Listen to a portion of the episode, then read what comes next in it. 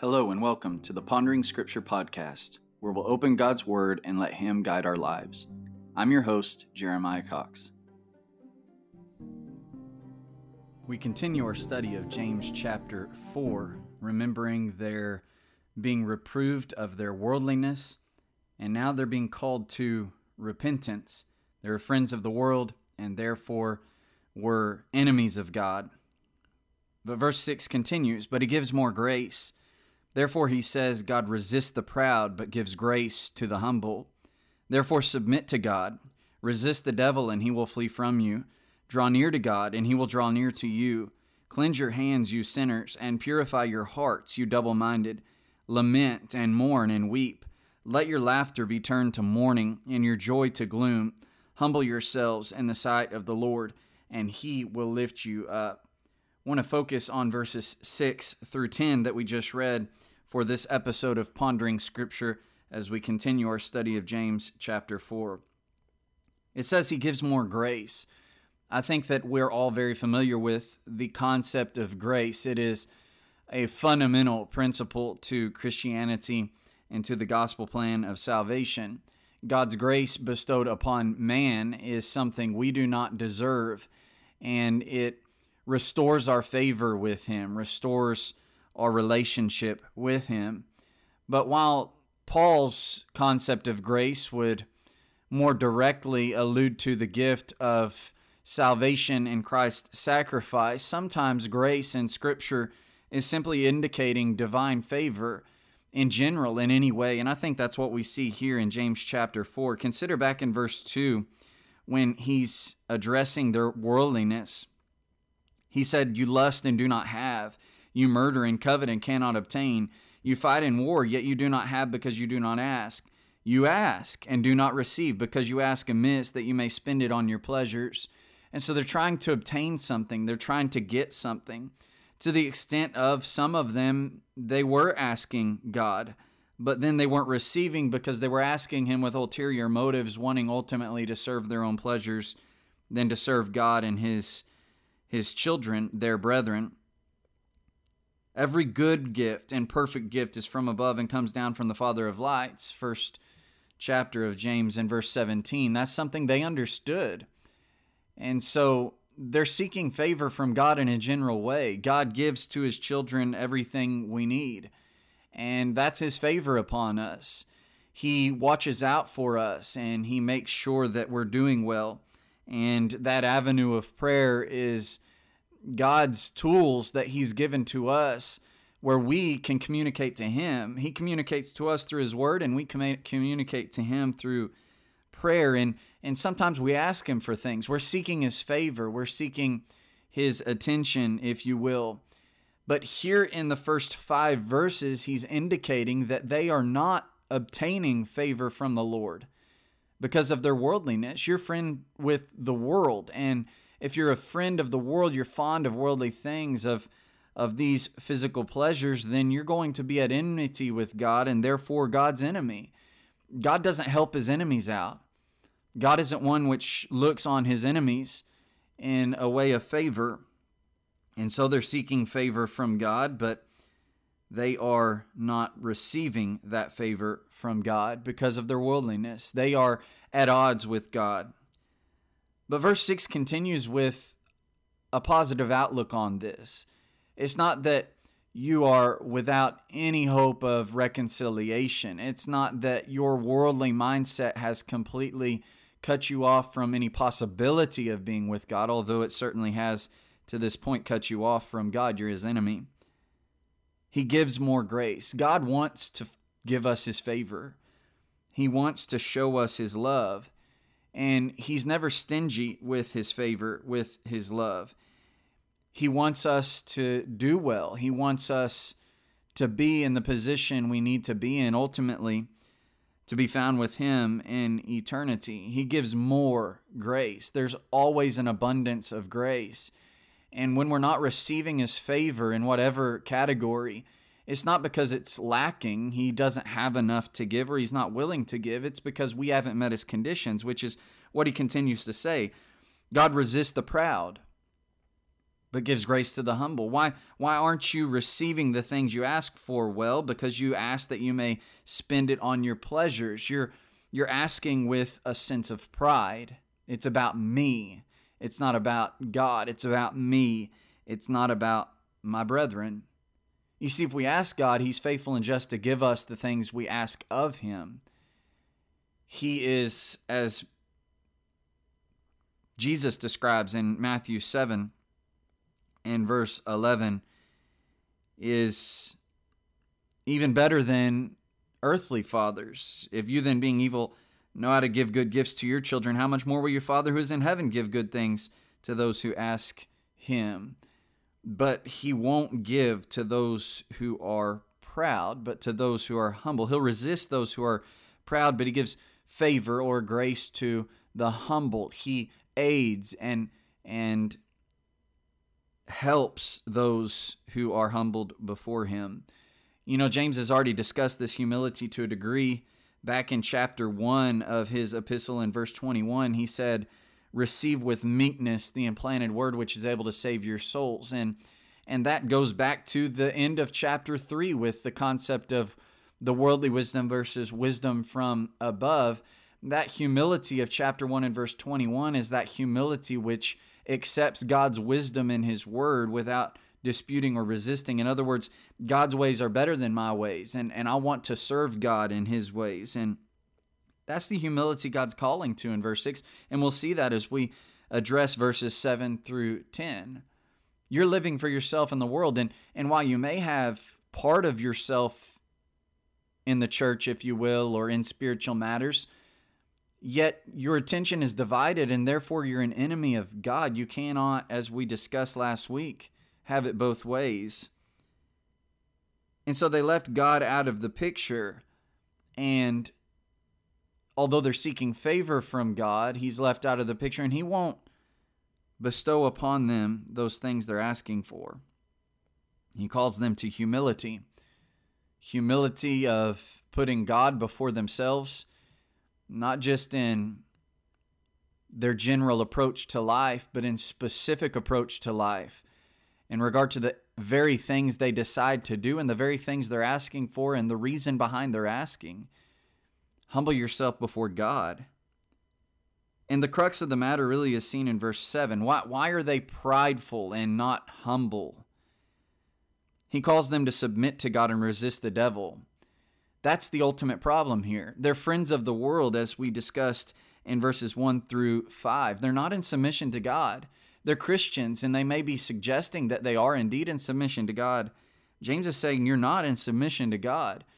This humility you're being called to is full submission to God. You see back in verse 5, he said, The Spirit who dwells in us yearns jealously. And the scriptures doesn't speak that in vain, it doesn't speak that in a light manner.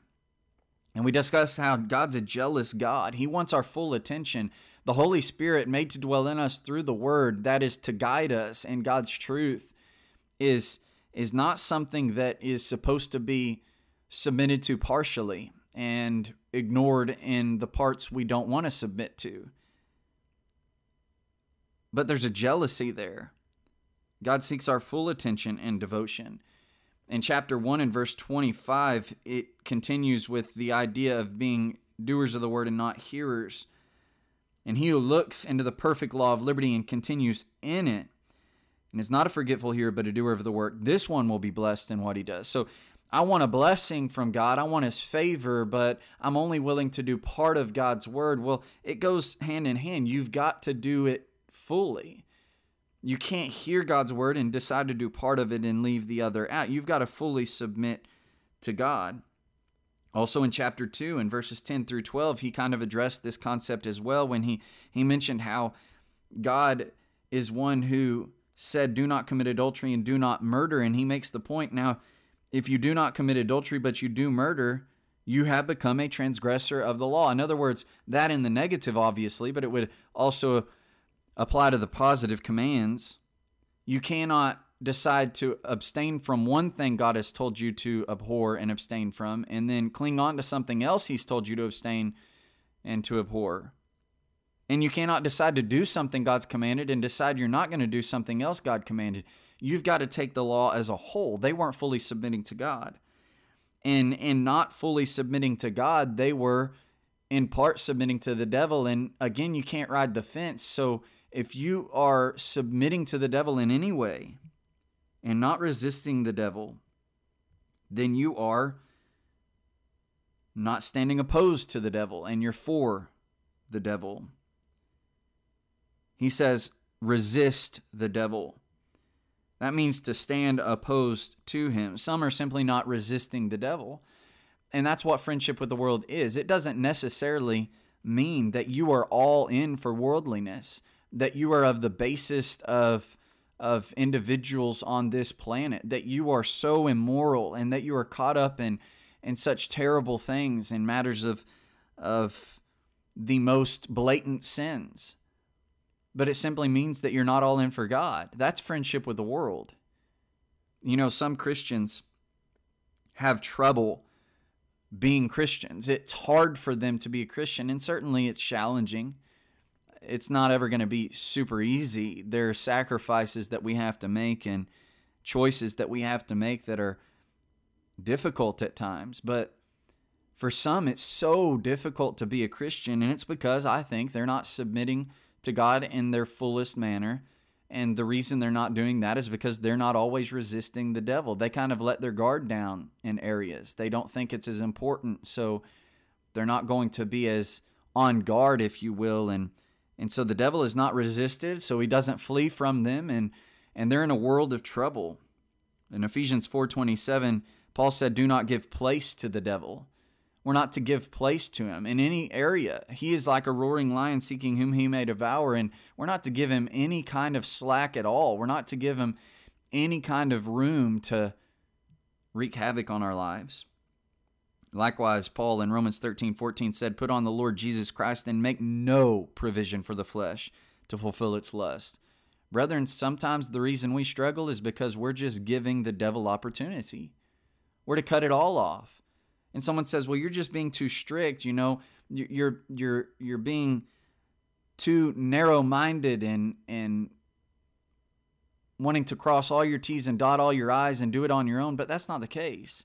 This is a part of humility before God to resist the devil in everything, never to to give an excuse of, well, I'm not just I'm just not good enough. My my nature is somehow evil, which is contrary to scripture in itself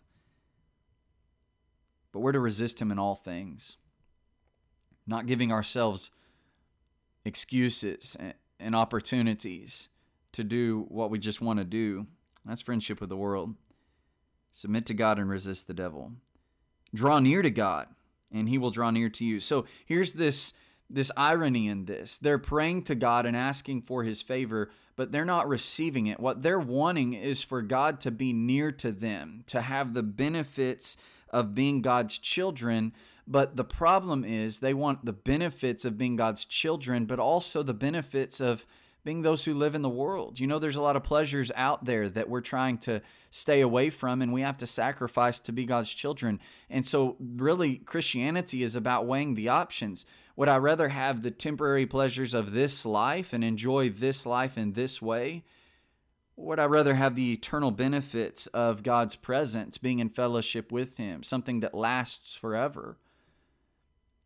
And so the Christian who tries to juggle things and wants both things at the same time, they are going to fail miserably. You want God to draw near to you? Well, you've got to draw near to Him. In Isaiah 59 and verses 1 and 2, it talks about how our sins separate us from Him. It's not that His hand is short and it's not that His ear is heavy that it cannot hear, but your sins have separated you. Your iniquities have separated you from God.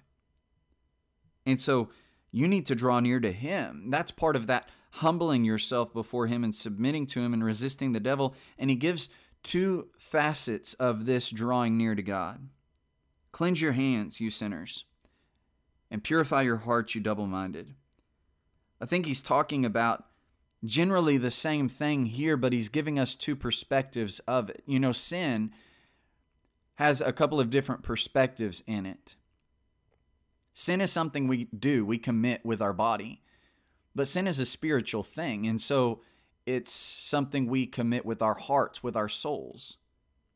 And so he addresses those two parts of it, I think. Cleanse your hands, you sinners. In other words, here's the outward purification of this and cleansing of this. You got to stop actively doing what you're doing. In Psalm 26 and verse 6, the psalmist says, I will wash my hands in innocence, so I will go about your altar, O Lord. In other words, I want to approach God at his altar, but in order to do that, I've got to stop sinning. I've got to become innocent stop being guilty of sin.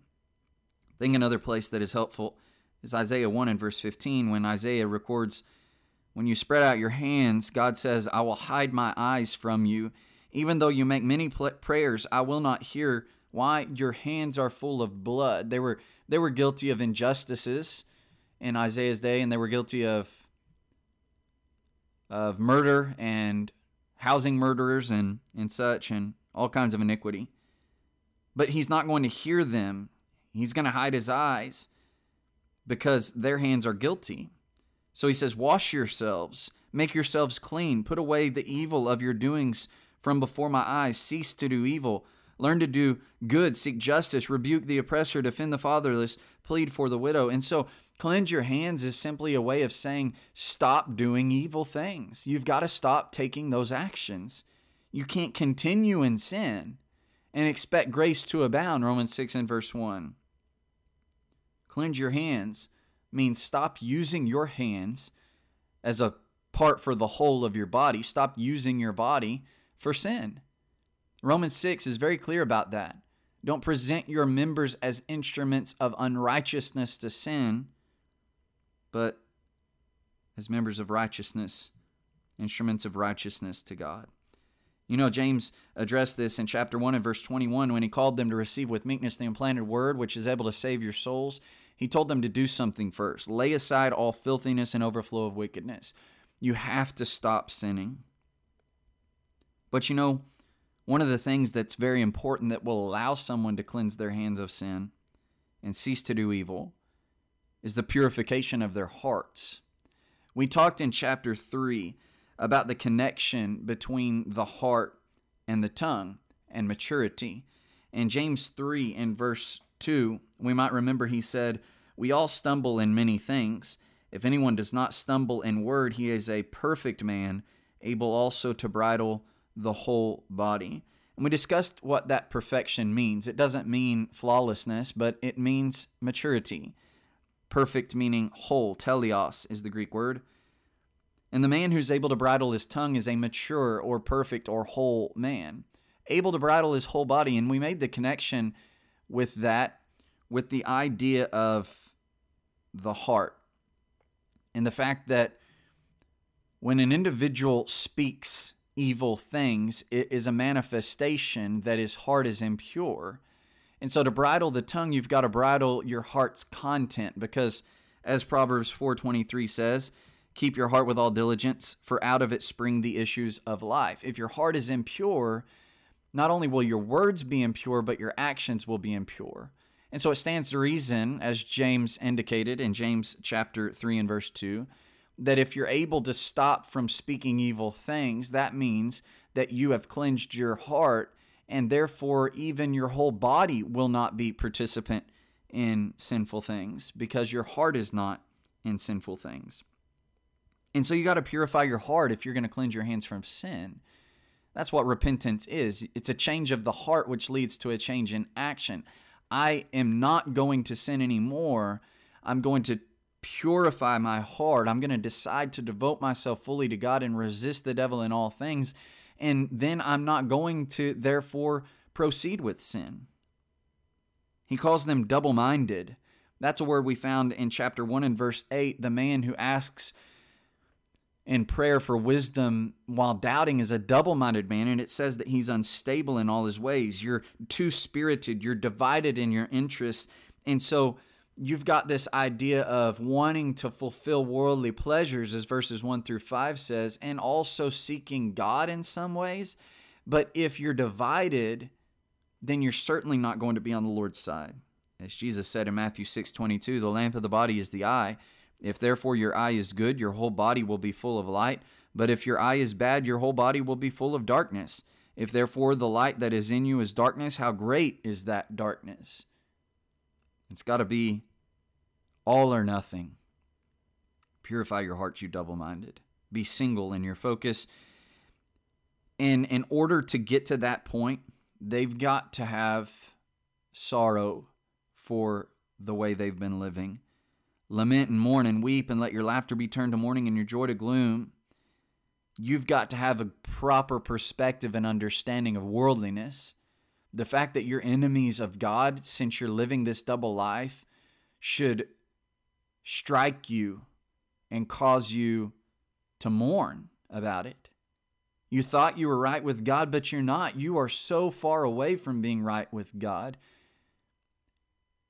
And that should shake you to your core.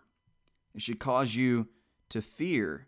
It should bring you godly sorrow. As Paul said in 2 Corinthians 7 9, I rejoice not that you were made sorry, but that your sorrow led to repentance, for you were made sorry in a godly manner, that you might suffer loss from us and nothing. For godly sorrow produces repentance, leading to salvation not to be regretted. The sorrow of the world produces death. Sin is not something to be happy about. We shouldn't laugh and make a mockery of sin, but take it seriously, realize its negative and deleterious effects on our souls, that it separates us from God. We die spiritually so that we can have a greater and proper perspective of it and turn from it and resist that devil and draw near to God. Humble yourselves in the sight of the Lord, and he will lift you up. I want us to notice that. Verse 6 says, He gives more grace. Therefore, God resists the proud, but gives grace to the humble. Verse 10 Humble yourselves in the sight of the Lord, and he will lift you up. And so, verses 7, 8, and 9 kind of are sandwiched into this call to humility and the favor that God gives upon those who humble themselves before him. The humility involves a repentance of sin and a submission to God. And note that that humility is before the Lord. Certainly, the godly sorrow that leads to repentance is going to be manifest toward those who are our brothers and sisters in Christ. And even those in the world, they're going to understand there's been a change. And, and that's necessary. We need to make sure they see that. But sometimes people try to show and convince those who are in the church or those who are in the world that maybe there's been a change, but really they're just fooling them. They're pulling a, a quick one on them. But the only one the Lord will lift up, will restore in that relationship, will gain favor before the Lord, is the one who has humbled himself before the Lord, truly repenting. We need to show that penitence before God. And He knows our hearts more than any, and He will know whether we have made a true change. And so He goes from worldliness being friends of the world, to a call to penitence. And in verses 11 and 12, and then 13 through 17, he's going to address some topics that differ from one another in specificity, but follow this general theme of verses 1 through 5 of their worldliness and their need to repent of that worldliness. It was manifesting itself in various ways. And these are certainly things that we need to be on guard about. I do thank you for your kind attention and your interest in spiritual things, and I hope that you do have a blessed day. Thank you. Thank you for listening to this edition of Pondering Scripture. It may be that you have some questions or comments. If so, don't hesitate to email me at jeremiahstancox at gmail.com. I hope you have a blessed day.